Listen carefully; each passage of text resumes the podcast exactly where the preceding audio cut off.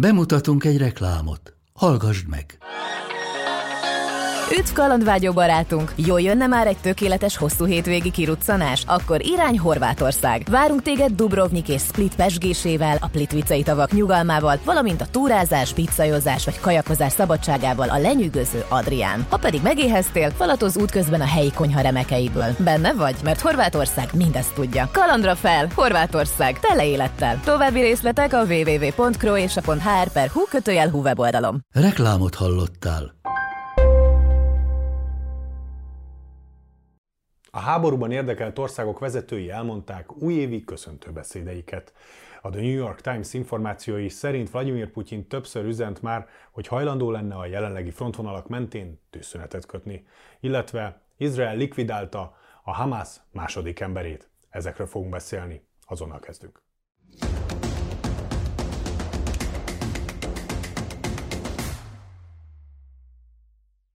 Hát mindenek előtt boldog új évet mindenkinek, és köszöntöm Önöket, örülök, hogy idén is velünk tartanak. Tarjányi Péter pedig ismét idén is, ahogy tavaly is itt van velünk a stúdióba. Péter, téged is köszöntelek. És én is üdvözlök mindenkit, és nektek is boldog új évet az egész csapatnak. Mind a mellett, hogy természetesen beszélünk az aktualitásokról, mert ez is van, majd szeretnék megkérni arra, hogy egy kicsit tekintsünk előre is, hogy mi vár ránk kétezer-huszonnégyben, hiszen egy nagyon-nagyon sűrű év az, ami előttünk áll, és ezt nagyjából kijelenthetjük teljesen vakon is, hiszen ha csak más nem mondunk, akkor a választások éve kétezer-huszonnégy, ugye világszerte több milliárd ember választ, hogyha jól tudom. Ez így van, megközelítőleg négy milliárd ember választ a, a Még azért mindig a föld lakosságának a fele, úgyhogy erről is beszélünk majd egy kicsit, hogy így a nagyobb globális képet kapjunk, ugyanakkor viszont nagyjából gyorsan pörgessük át, hogy mik azok, amik a legfrissebbek és legaktuálisabbak. Ugye az év elején évindító köszöntő beszédet mondtak az országok vezetői, így volt ezzel például Vladimir Putyin is, Zelenszkij is. Mit lehetett ezekből a beszédekből elsősorban levonni szerinted? Nagyon érdekes volt, mind, a, mind én, én Kína, Oroszország és Ukrajna tekintetében vizsgálnám, úgymond, hiszen itt vannak azok a kulcsok, gócpontok, amelyek szerintem a katonai hírszerzési beavatkozásokat az elkövetkező tizenkét hónapra meghatározzák.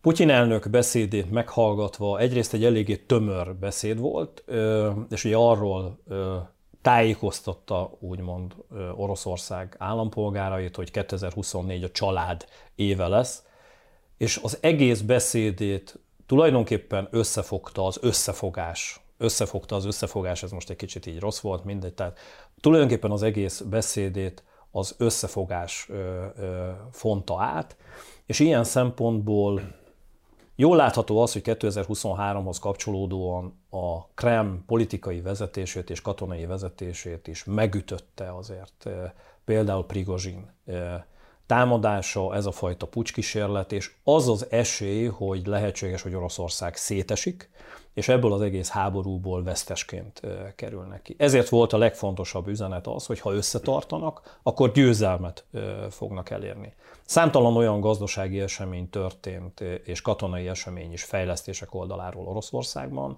ami a kétezer-huszonkettes félig-meddig összeomlás, tehát amikor nagyon komoly támadást tudott végrehajtani, sikeres támadást Ukrajna, kétezer-huszonhárom tekintetében eléggé borús esztendőt jelentett és indított Oroszországban. Ez a fajta borússág, ez a fajta kétségbeesés egyáltalán nem volt jellemző erre a beszédre, hanem egy nagyon visszafogott, de határozott kommunikációban Oroszország egységét hirdette az orosz elnök. Ugye ez azért is érdekes, mert hogy kétezer-huszonnégy márciusában választások vannak, tehát hogy ilyen szempontból az orosz elnök is ráfordult úgymond a választási kampányra. Félreértés ne essék, és a nézőket, és ez kicsit furcsa lesz, amit mondok pikírten, én azt gondolom, hogy ő azért nem aggódik a választási győzelméhez kapcsolódóan bármitől is, hiszen borítékolható, kilencvenkilenc százalékos eséllyel, hogy nagy valószínűséggel ő marad Oroszország elnöke. Nem vársz meglepetést. Nem várok meglepetést egyáltalán, de nyilván üzenet oldalról fontos volt az, hogy Oroszországban egységet hirdessen, és ennek külpolitikai vonzata is van, hogy ne próbálkozzon senki, és ne gondolja azt, hogy Oroszországban bármi is változott. A kínai elnök teljes egészében más irányt mutatott. Ott az, ami biztonságpolitikai szempontból kiemelten fontos, hogy ismételten Tajvant hozta föl, és ismételten nem arról beszélt, hogy valamit szeretne Kína, lehetséges, hogy szeretne Kína, hanem abszolút kijelentő módban arról tájékoztatta a világot, hogy kétezer-huszonnégyben is azon dolgozik Kína, hogy Tajvan és Kína egyesüljön, és ez meg fog történni. Tehát megint arról beszélt, hogy ez nem kérdés egyáltalán, ami ö, kapcsán eléggé felkapta a fejét a világ is, illetve Tajvan is, hiszen Tajvanon is választás lesz kétezer-huszonnégyben. És nyilvánvalóan Kínának van egy olyan forgatókönyve, amiben ezen a választáson szeretne olyan politikai erőket helyzethez juttatni, akik és amelyek elsősorban Kínával való kapcsolódást helyezik előtérbe, és nem a nyugat felé nyitnak egyáltalán. Ez piszok nagy biztonságpolitikai kockázat a kétezer-huszonnégyes esztendőre a nyugat szempontjából. Többször beszélgettük, hogy miért fontos Tajvan, ugye a chip gyártás kapcsán számtalan gazdasági történés miatt. Ukrajna oldaláról Zelenszkij elnök újévi beszéde szintén az összefogásról, de elsősorban a kitartásról szólt. Míg kétezer-huszonkettőből, amikor átléptünk kétezer-huszonháromba, volt egyfajta optimizmus, volt egy olyan helyzetértékelés, amiben egyetlen egy helyzet sem volt úgy apostrofálva, hogy itt esetleg a nyugat visszalépne, vagy a nyugat bármilyen fajta támogatást elvenne Ukrajnától. Ezzel szemben ugye kétezer-huszonhármat úgy zártuk, hogy kifogytak azok a készletek és azok a források, amelyek az Egyesült Államok oldaláról rendelkezésre álltak Ukrajnának, és ezzel most már Ukrajna tisztában van, sőt azzal is, hogy ebben az esztendőben, hogyha az amerikai választás, itt is egy választás van, ugye novemberben, úgy sül el, hogy a republikánusok kerülnek hatalomra, különösen Trump vonatkozásában, akkor Ukrajna semmi jóra nem számolhat, de addig is valójában minden olyan lépést, ami Ukrajnának nagyméretű, tehát látható segítség lenne, és itt nem a hírszerzési információkról beszélek, hanem abszolút támogatás, tehát logisztikai támogatás, katonai muníció, stb. Fegyverzeti technológiák tekintetében, ez valójában kijelenthető, hogy az Egyesült Államok oldaláról leállt. Ez óriási katonai probléma most az orosz-ukrán háborúban és a hadszíntereken. Ha ezt egyébként megfejelné még az Egyesült Államok és a NATO azzal, hogy a hírszerzési információkat is elvágja Ukrán, Ukrajnától és az ukrán hadseregtől, akkor azt gondolom, hogy napokban, hetekben lehetne mérni az összeomlást. Így van tartaléka még valamennyire, és lehetősége a védekezésre Ukrajnának hónapokig, de például az, amit láthattunk új évkor, hogy Kijevet és Kijev térségét az egész háború legnagyobb támadása, a legnagyobb légitámadása érte, egyértelműen látható az, hogy, hogy ezek a muníciók és ez a fajta támogatás nagyon hiányzik már Ukrajnának. Ezzel kapcsolatban Európa próbálkozik. Évvégén mi is beszélgettünk és láthattuk azt, és ez is egy fordulópont erre az évre, és egy picit átevezve erre a területre, hogy, hogy Európa kiemelten látja ezt a helyzetet és ezt a problémát, és valahogyan szeretne segítséget nyújtani, de ez is valami hihetetlen nyögvenyelősen megy. Egyszerűen Európa megosztottsága miatt, és azoknak a döntésmechanizmusoknak a bonyolultsága miatt, amit egyszerűen nem háborúra találtak ki, hanem békés kereskedelmi tevékenységre, ahol tényleg mindent sok-sok hónapig, sok-sok éven át kell megrágni idézőjelbe, egyszerűen azért, mert így lehet eredményeket elérni. Egy háborúban sokkal dinamikusabban, gyorsabban kellene dönteni, és ezek a döntésmechanizmusok lassúak Európában.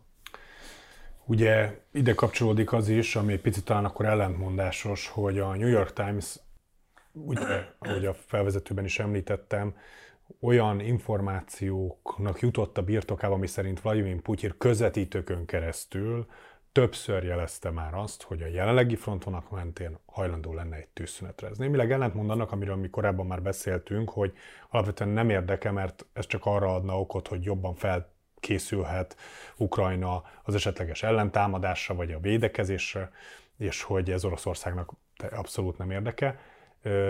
Mégis már tavaly is több információ látott erről napvilágot, és, és most is úgy erősítették meg ezt, nem mint hogy egy egyszeri elkapott információ, hanem hogy ez egy többszöri ö, kezdeményezés már. Ö, nézd, igazán ez a fajta kommunikációs, jól foglaltad össze az elmúlt, nem csak erre az egy évre mondanám, tehát hogyha ha megnézed egyébként kétezer-huszonkettő március, május időszakáig is jellemző volt valamilyen szinten Oroszországra, hogy ezt mindig lebegtették, hogy ők valójában akarnak tárgyalni. Én ezt nem dimenzionálnám túl. Két példát hadd mondjak erre vonatkozóan. Az egyik egy katonai példa. Miért hagyná abba a támadó tevékenységét Oroszország, amikor napi szinten valójában túlterheléses támadásokat hajt végre? Tehát ez ténylegesen azt jelenti, hogy napi száz, százötven, kétszáz rakéta, drón hajt végre csapásokat, amelyeknek egy része kapcsán már azt látjuk, hogy egyszerűen nem jut muníció a védekezésre ukrán oldalon. Tehát elfogytak a tartalékok. Jól látható, és mi is beszéltünk erről, és ez éred be, amit mondtam neked többször tavaly, hogy az a fajta muníció felhalmozás látható Oroszország oldalán, aminek nyilván célja lesz, hát ezt a célt látjuk most a mindennapokban, illetve azt is, hogy azzal, hogy kétezer-huszonhárom március-áprilisára a szankciók egy részét ki tudta kerülni Oroszország, olyan technológiákban tömeggyártással lépni tudott, illetve iráni és észak-koreai, kínai segítséggel pedig vásárolni katonai eszközöket, amellyel ezeket a támadásokat sikeresen tudja nyomásgyakorlás szintjén Ukrajna területén végrehajtani. Ez az egy példám is mutatja azt, hogy miért hagyná abba. Tehát, hogy ez, ez egy buta katonai logika lenne, hogy amikor azt érzed, hogy, hogy valami kezd jól működni és beérett a hadsereget tevékenysége oldaláról, akkor egyszerűen hozol egy politikai döntést, hogy akkor most ezt abba hagyjuk. Semmi értelme nincs ennek. Ez az egyik rész. A másik rész az, amit te is többször nagyon helyesen megfogalmaztál, és ennek is van egy biztonságpolitikai relevanciája, hogy miért adna időt Ukrajnának egy ilyen helyzetben, ahol egy fájó pontra tapintott, és egy fájó pont éred be, ez pedig az utánpótlás megszűnése a nyugat oldaláról, hogy időt hagyjon Ukrajnának. Ugyan ezt csinálta Ukrajna Oroszországgal, hogy ugye az utánpótlást bombázta, és arra jöttek rá, hogy ők ugye belőttek mélységbe, és ugye az orosz hadseregnek az utánpótlásait sikerült. Így van. Hát ezt, ha nem is hadműveleti, de taktikai mélységben ezt sikerült összehoznia. Tehát Oroszország időt biztosítson arra, hogy amit előbb mondtam, például a bonyolult európai döntési folyamatok szépen beérjenek, és ezeknek a döntési folyamatoknak eredményeként utánpótlást kapjon az ukrán hadsereg, és föl tudjon készülni. Ez, ez orosz katonák életébe kerülne. Tehát én azt mondom, hogy ez egy ö, kettős helyzet, amiben van egy kettős kommunikáció. Az egyik oldalról azt mondja Oroszország, amit a világ hallani szeretne, és ami jól propagálható a béke mellett, sorolhatnám. Tehát ö, számtalan kommunikációs címkét találná rá szerintem. És van a valóság, amit annyira nem kommunikál, de a mindennapi katonai tevékenységekben lelepleződik és látható. Ez pedig arról szól, hogy Oroszország keményen folytatja a háborút, Oroszország nyomást gyakorol Ukrajnára, azt akarják, hogy politikai szempontból egyre inkább elbizonytalanodjon az ukrán vezetés, az ukrán társadalomban feszültségek keletkezzenek, és kihasználják azt, hogy a nyugat ilyen szempontból rosszul szervezte és lemaradt ö- az utánpótlás és a lőszergyártás, muníciógyártás számtalan területén. Egy másik hír, ami nagy port kavart, az az, hogy Fehér-Oroszországban még az ősz második felében megérkeztek rövidhatott távolságú nukleáris fegyverek, amit már korábban bejelentettek ugye Putyinék, de, de most lényegében visszaigazolták, hogy ezek ott vannak. Nyilván azt nem mondták, hogy hol, persze, viszont azt elismerték, hogy, hogy Fehér-Oroszország területén elhelyeztek több balisztikus nukleáris rakétát, amelyeket Moszkvából tudnak irányítani, ugye ez is hangsúlyozó volt, hogy ez kifejezetten orosz fennhatóság alatt és orosz irányítás alatt van. Van-e bárkinek emiatt valami félnivalója, vagy ez is csak egy ilyen erőfitoktató üzenet? Nézd, nyilvánvalóan ennek van egy biztonságpolitikai vonzata, amiben Oroszország taktikai atomfegyvereket telepített közvetlenül a NATO határához.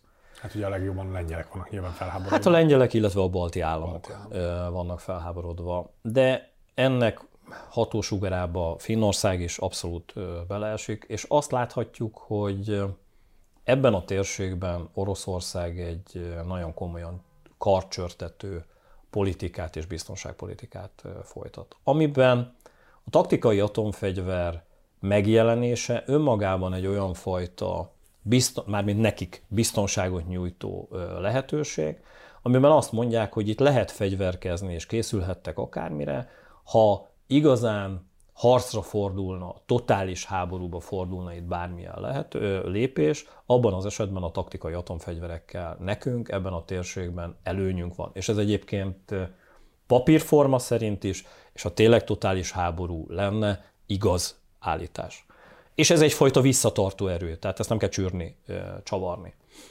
Pontosan azért, hogy a NATO ne próbálkozzon ebben a, a térségben, ö, és tudja és tisztában legyen azzal, hogy ha van egy vörös vonal, amit egyébként folyamatosan módosítgat Oroszország, hogy hol van a vörös vonal, hol engednek bizonyos témák tekintetében, hol egyáltalán nem, ebben a helyzetben a NATO ne tudjon egy egységes stratégiát kialakítani. Nyilván ettől, ahogy te is fogalmaztál, ezek az országok idegesek, és ez sajnos hozni fog egy olyan válaszlépés sorozatot, amiben a NATO, illetve az Egyesült Államok vezetésével azok az országok, amelyek rendelkeznek atomfegyverekkel, feszültebben figyelik ezt a térséget. Azt nem gondolom, hogy a NATO változtatna rövid távon, tehát az elkövetkező fél évben, egy évben, azon a stratégiáján, hogy az eddigi Európában, illetve a közel-keleten lévő, mert például Törökországban is vannak atomfegyverek megjelenése, az orosz határ közelében hasonló logika mentén történik, és mondjuk Lengyelországban vagy Litvániában atomfegyverek jelennének meg. Tehát én ezt nem gondolom. De ha ez a politika folytatódik, és ezért fogalmaznék úgy, hogy kétezer-huszonnégy a fordulatéve, nem csak a választások miatt, hanem a világunk tekintetében, hogy az autoriter rezsimek erősödnek, a demokratikus folyamatok visszaszorulnak, vagy valamilyen sikeres válaszlépés történik. Ha előbbi, tehát magyarán nem lesz a demokratikus folyamatoknak sikere, abban az esetben biztonságpolitikai szempontból eljöhet egy olyan forgatókönyv, de még egyszer mondom, nem az idei évben, hanem huszonötben, huszonhatban, hogy ezekben a térségben, tehát a balti államokban vagy Lengyelország területén is megjelennek ilyen atomfegyverek. A Orbán Viktor miniszterelnök nemzetközi sajtótájékoztatóján több kérdés érkezett azzal kapcsolatban, hogy lehet-e Zelenszkijjel egy találkozó, és hogy ennek ő a gátja, kapta többször ezt a kérdést. Most úgy tűnik, és ezt most már mind a két fél megerősítette, hogy a miniszterelnök is mondta, hogy először külügyminiszteri vagy elnöki kabineti szinten kell valamilyen egyeztetés legyen a két ország között, és egyre több jel mutat arra, hogy valamikor az idei évben összejöhet-e a Zelenszkij-Orbán Viktor csúcs találkozó. A kérdés, van-e értelme ennek? Nézd, mind a két félnek van saját kommunikációs elgondolása, hogy miért fontos ez a találkozó. És lelövöm rögtön így a, a, a kérdésedre a, a, a slusszpoént úgymond, hogy nem hiszem, hogy ez egy olyan találkozó lenne, amiben a két fél nagy-nagy eredményeket érne el. Egyszerűen olyan száznyolcvan fokos kibékíthetetlen ellentét van a két gondolkodás között, amiben én nem várok egyáltalán áttörést. Hát mondhatjuk, ez két párhuzamos, ami megy a végtelenbe. És így van, tehát elbeszélnek egymás mellett, abszolút. De mindkét fél számára fontos az, hogy meg tudják mutatni a világnak, illetve a saját közvéleményüknek is azt, hogy valójában nem utálják annyira egymást, most nagyon sarkosan fogalmaztam, és képesek leülni egy tárgyalóasztalhoz, normálisan beszélni egymással, nem szükséges végigkergetnie Zelenszkij elnököt, mert ugye az ukrán kommunikáció erről szólt, hogy az egész bolygót végigkergette Zelenszkij, hogy végre Argentinába egy sarokba el tudja kapni Orbán Viktor, mert egyszerűen Orbán Viktor nem menekül előle, azt mondja, hogy akkor üljünk le és beszéljük meg, amit érdemes. Ukrajna oldaláról pedig az nagyon-nagyon fontos, hogy meg tudják mutatni a világnak, hogy ők megpróbálták, tehát nem lehet azt mondani, hogy nem együttműködők, hogy nem tisztelik a demokratikus folyamatokat, de valójában az eddigi magyar álláspont alapján pontosan tudja Ukrajna, hogy Magyarország és Magyarország kormánya nem fogja támogatni. Az Európai Uniós csatlakozáshoz kapcsolódó folyamatokat nem fogja támogatni Magyarország, hogy ötven milliárd eurós segélyt kapjanak, ami egyébként nagyon-nagyon gyorsan egyfajta tőkeinjekció lehet, és B-tervként, ha esetleg Amerika kiesik kétezer-huszonnégyre, akkor valahogyan úgy Ukrajna ellen tudjon állni az orosz támadásoknak.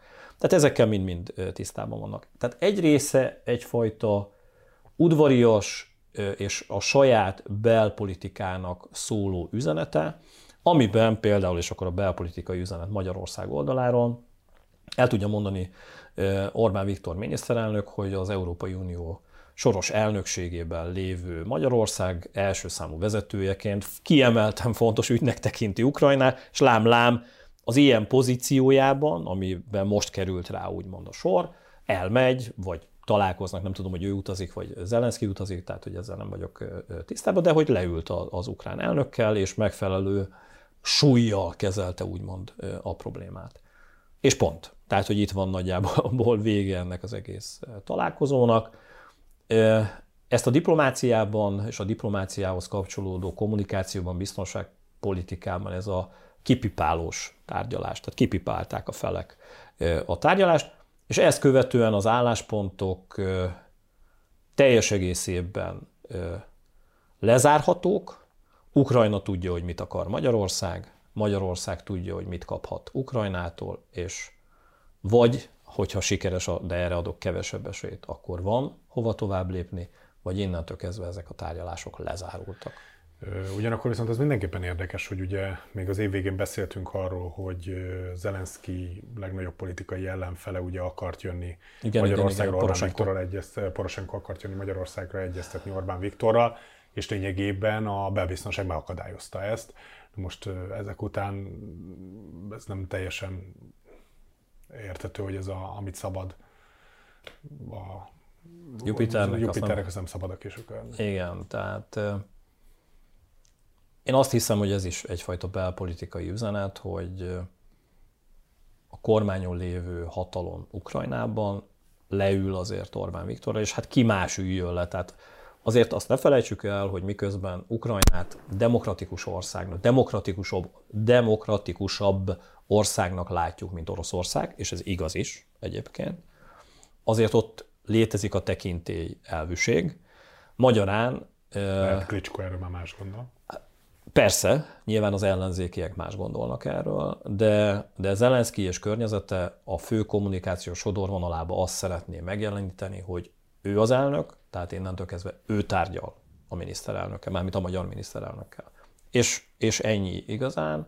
Nyilván ezen a találkozón ez szóba fog kerülni, hogy miért van az, hogy az ukrán ellenzék egyik vezetője nem találkozhat a magyar miniszterelnökkel. Ez egyrészt kommunikációs magaslabda is, meg biztonságpolitikai szempontból engem is érdekelne, hogy, hogy ebben milyen olyan kockázatot látott Ukrajna mostani vezetése, ami ilyen lépésekre sarkalta őket. És én azt hiszem, hogy a demokratikus államok irányába ez eléggé kontraproduktív üzenete volt Zelenszkijéknek. Ez az, ami bizonyos szempontból azt leleplezte, hogy belső problémák vannak, amiről hallhatunk a hadsereg, hallhatunk az ellenzék irányába. Tehát ezt fontos lesz tisztázni a feleknek, de valójában, őszinte leszek veled, Csongor, nagy átütő olyan témák, amiben azt gondolhatja Ukrajna, hogy Magyarország valamit el fog intézni, ilyen nincs. Nyilván lehet az, Orbán Viktor azt mondja, hogy ne ötven milliárd eurót küldjünk, mármint Európa Ukrajnának, hanem ez legyen a duplája, száz milliárd, tehát de, de ezek, erre adok nulla egész nulla nulla nulla nulla száz ezrelék esélyt. Nem rohamozzuk meg a fogadóirodákat. Jó, az orosz-ukrán háborútól egy kicsit délebre is zajlanak az események, ugye a gázai övezet és az Izrael és Hamász közötti konfliktus is folyamatosan különböző szintekre lép. Ennek lényegében egyik eleme volt az, hogy ugye Netanyahuék azt tűzték ki célul, hogy úgy, ahogy a müncheni terroristákat most is a Hamász vezetőit név szerint és tételesen levadásszák lényegében. Így történt ez most a Hamász második emberével, lényegében politikai vezetőhelyettesével, akit Libanonban, Beirutban iktattak ki hat másik vezetővel egyetembe. És hát érdekesek a politikai reakciók, tehát egyrészt ugye Netanyahuék nyilvánvalóvá tették, hogy folytatják a harcot, mennek tovább, nem nyugszanak addig, ameddig minden felelős nem fognak tudni elkapni és kivégezni. Ugyanakkor viszont hát ugye itt a Hezbollah Irán részéről is ugye nagyon komoly, nagyon komoly reakciók vannak, és azt mindenképpen érdekes figyelni, hogy, hogy nagyon-nagyon sok minden mutat az eszkaláció irányába, habár arra vigyáznak, hogy ezt nem mondja ki senki, hogy ez eszkalálódni fog ebben a pillanatban, de alapvetően azért például az iráni vezető ugye arról beszélt, hogy ők nem fogják megtorlatlanul hagyni azt, ami történt akár ebben az esetben, ebben a tekintetben, akár ugye volt egy másik megemlékezés, ugye ahol, ahol szintén egy támadás érte a megemlékezőket, annyi, hogy ott ugye nem egyértelműen vállalta magára Izrael és Amerika a felelősséget. Sőt, ugye tulajdonképpen az iszlám állam vállalta magára a felelősséget, de az nem tisztázott, hogy milyen háttértámogatás van. Igen, és igazán... itt lehet a Mossadot esetleg a cé i á-t. A háttérben, és ilyen szempontból látott már olyat a hírszerzés és biztonságpolitika világa, hogy egy sokáig ütött terrorszervezetet azért a nyugat tudott használni bizonyos érdekei szempontjából. Ez egy eléggé komplex kérdés, amit feltettél. Kezdjük és a kiiktatásnál tovább. Erre kettős a válaszom. Tehát egyrészt van egy katonai válasz, amiben azt kell, hogy mondjam, hogy van min elgondolkodni a Hezbollahnak és a Hamásznak, illetve Iránnak. Mert hogy ez egy precíziós támadástör volt, nem sérültek a célszemélyeken kívül mások. Pontosan tudták, hol van. Pontosan tudták. Tehát ez egy olyan védelmi és hírszerzési fiaskó a Hezbollah, illetve a Hamász oldalán, ami belső vizsgálatokat fog elindítani, illetve már indított el az elmúlt napokban, és azt mutatja, hogy rés van a pajzson, tehát hogy valahogyan belelát, belelát Izrael, illetve a nyugat az ottani történésekbe. Ez, ne csűrjük, csavarjuk, győzelem Izrael szempontjából, és egyfajta kiköszörülése annak a csorbának, ahogyan a Hamász átvágta, átverte az izraeli belbiztonsági erőket. Emellett más támadások is voltak, amelyek szintén sikeresek voltak. Az iráni forradalmi gárda egyik dandártábornokát tudták likvidálni. Szíria területén, ha jól emlékszem, ez nem az ünnepek alatt történt, hanem az ünnepek előtt megelőzően, ott is egyébként egy precíziós csapás történt. Tehát valahogyan a térségben mozgó műveletirányítókat, terrorista stratégiákat látja a nyugat és látja Izrael. Ez automatikusan hoz egy olyan fajta védelmi ellenlépés sorozatot, ahol ezeket az embereket megpróbálják biztonságba helyezni, ami egyébként a napi működés, tehát a terrorszervezet napi működése szempontjából rossz, mert hogy ezek az emberek, ha nagyon-nagyon védve vannak, akkor nagyon-nagyon nem tudnak úgy irányítani sem. Tehát ez is egyfajta célja volt Izraelnek, és én azt gondolom a nyugatnak. Természetes az, amit mondtál, hogy lesz válaszcsapás, tehát ebben biztos vagyok. Ez így megy a Közel-Keleten, hosszú-hosszú évtizedek vagy évszázadokban lehetne ezt mondani. És az látható, hogy egy másik frontot nyitott Irán, ez pedig a jemeni térség és a Jemen melletti Vörös-tenger, illetve azon kereskedelmi útvonalak támadása, amelyek a Szuezi csatornához vezetnek, ami automatikusan eredményezte azt, hogy a kereskedelmi tevékenységben egyes vállalatok úgy döntöttek, hogy nem hajóznak a térségben. Nem megkerülik, inkább egész Afrikát. Egész Afrikát megkeze- megkerülik. De hát ez az ellátási láncokban megint nagyon komoly kiesés. És pénz. pénz tehát ez, és hogy érthető legyen, itt konkrétan dollár milliárdokról beszélgetünk. Tehát ez azért, azért nagyon lényeges, és ezt nem véletlenül hoztam szóba, és szeretném, hogyha az olvasók, nézők értenék, mert ez leplezi le leginkább láthatóan és plastikusan azt, hogy van egy néhány száz vagy néhány ezer fős terrorszervezet, ami Jemenben él, küzd, harcol, hajt végre támadásokat. Ez a néhány száz, néhány ezer ember kap technológiai szempontból támogatást, nem csúcs technológiát. Olyan technológiát, amivel hadihajók ellen valójában igazán egyáltalán nem tudnának eredményt elérni. Nem most, harminc évvel ezelőtt sem. Viszont a kereskedelmi hajózásban, a civil polgári életben olyan pusztítást tudnak okozni, ami ellen teherhajók, tankerek védtelenek teljes egészében. És pillanatok alatt a dominó elv mentén az, ami tőlünk hat-hét ezer kilométerre történik, néhány napon, néhány héten belül a mindennapi életünkben változásokat hoz, drágulást, és hogy te is fogalmaztál, kereskedelmi folyamatok meghosszabbodását, akár építőiparban, akár a kereskedelmi. Igen, mert hogyha bárhonnan nézzük, Kazincbarcikán, Salzburgban, Genfben, de akár, hogy nézem, mondjuk Stockholmban, ugyanúgy hatással lesz mindenkire az, ami ott történik. Így van, hát az annak építőipart, ha vesszük, és ezért mondom azt, hogy a biztonságpolitika az általános politika része, és mindennel kénytelen foglalkozni. A kínai térségből, ugye Kína az egyik legnagyobb acélgyártója a világnak. Ezek a kereskedelmi hajók nem konténerben, hanem más ilyen speciális hajókon szállítanak ilyen eszközöket Európába, illetve nyugatra. Onnantól kezdve, hogyha ezek a hajók a rakományukkal nem tizenöt-húsz nap alatt, hanem mondjuk negyven nap alatt tudnak megjelenni Európában, erről a kétezer-huszonháromban, huszonkettőben elindult projektekben nem ilyenfajta időtartammal számoltak a mérnökök, az építkezésekért felelős logisztikai vezetők. És pillanatok alatt lesz egy plusz harminc-negyven-ötven napos csúszás, és ez mindenre kihat. Tehát a minden mindennel összefüggés az a fajta globalizáció, amit láthatunk a világunkban, láthattuk a járvány kapcsán, a Covid kapcsán, hogy milyen pusztítást okozott nem magában csak a vírus, hanem annak hatásai a világkereskedelmére.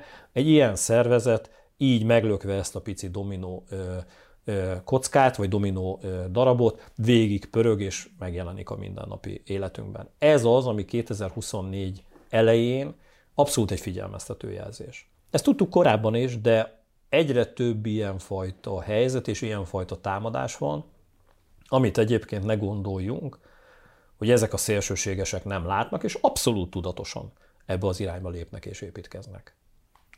Viszonylag kis befektetéssel tudnak nagyobb nagy galibát így, okozni, mondhatjuk. Így, így, pontosan. Ugyebár az elején beszéltünk arról, hogy a választások éve négy milliárd ember választ világszerte, és, és ugye említetted azt is, hogy a változások éve kétezer-huszonnégy milyen összefüggésben, ugye beszéltünk róla, hogy márciusban kezdődik az orosz választásokkal, de hát ugye európai parlamenti választások nálunk önkormányzati, az kevésbé van a világ folyamatokra Persze. hatása, de akár az amerikai választások idén, és hát rengeteg ország választ világszerte.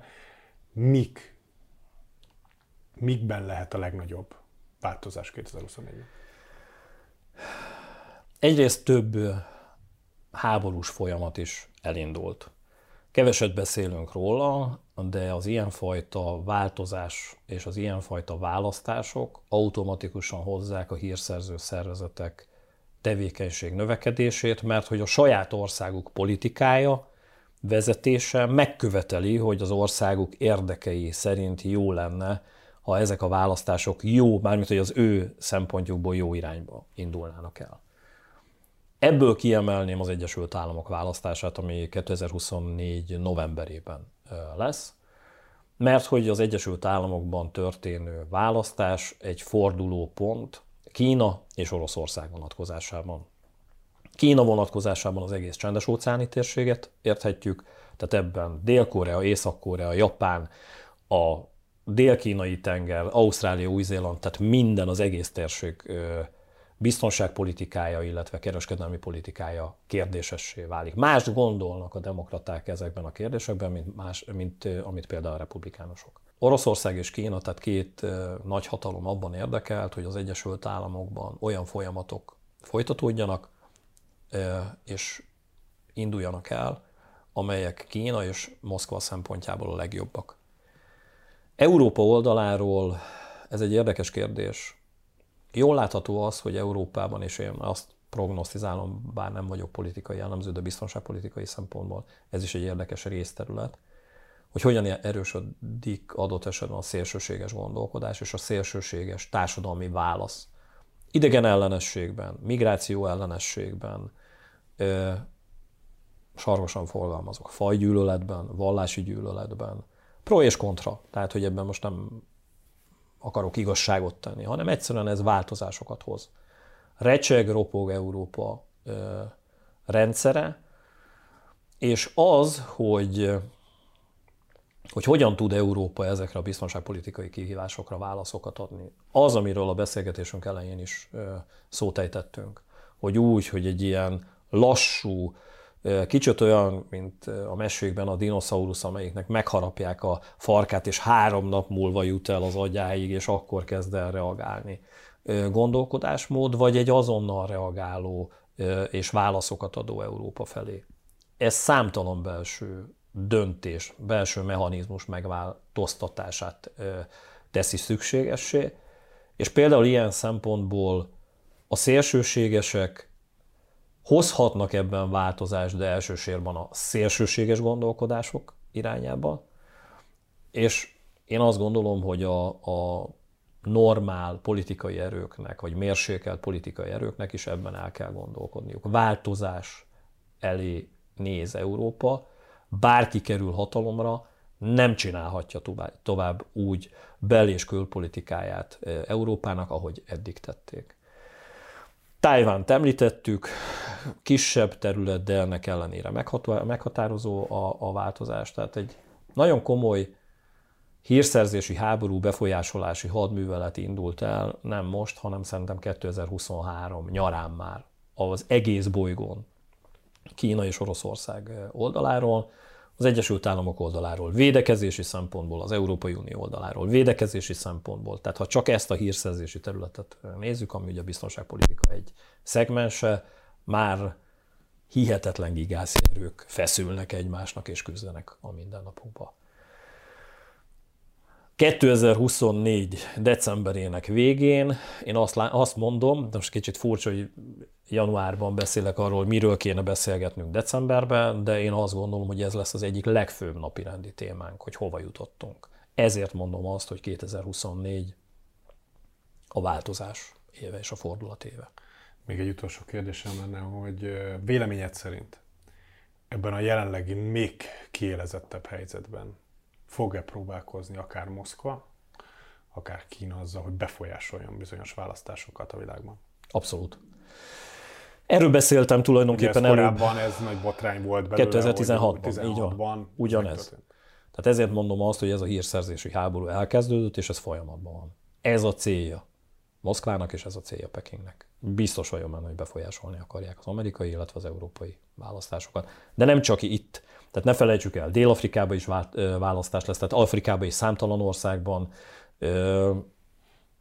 Ez egy egész bolygóra kiterjedő művelet, ami meghatározza a mi mindennapi életünket, és érdemes elgondolkodni, és tényleg ezt tudom mondani a nézőknek, olvasóknak, hogy ha eddig vágy szemmel nézték a híreket, akkor most még inkább így tegyék, mert hogy gigászi erők mozognak abban, hogy befolyásolják az ő döntéseiket. Tegyünk így. Köszönöm, Péter, hogy elkezdtük ezt az időévet is együtt itt a frontvonalban. Önöknek pedig köszönjük azt, hogy az év elején ismét, ahogy tavaly is tették, most is velünk tartottak. Ha pedig most először nézték meg adásunkat, akkor iratkozzanak fel csatornánkra, hogy le ne maradjanak a következő epizódokról is, a korábbiakat pedig a YouTube-on vissza tudják nézni. Hamarosan ismét friss adással jelentkezünk, akkor is tartsanak velünk, addig is a viszontlátásra, viszont hallásra. Viszontlátásra. A műsor a Béton partnere.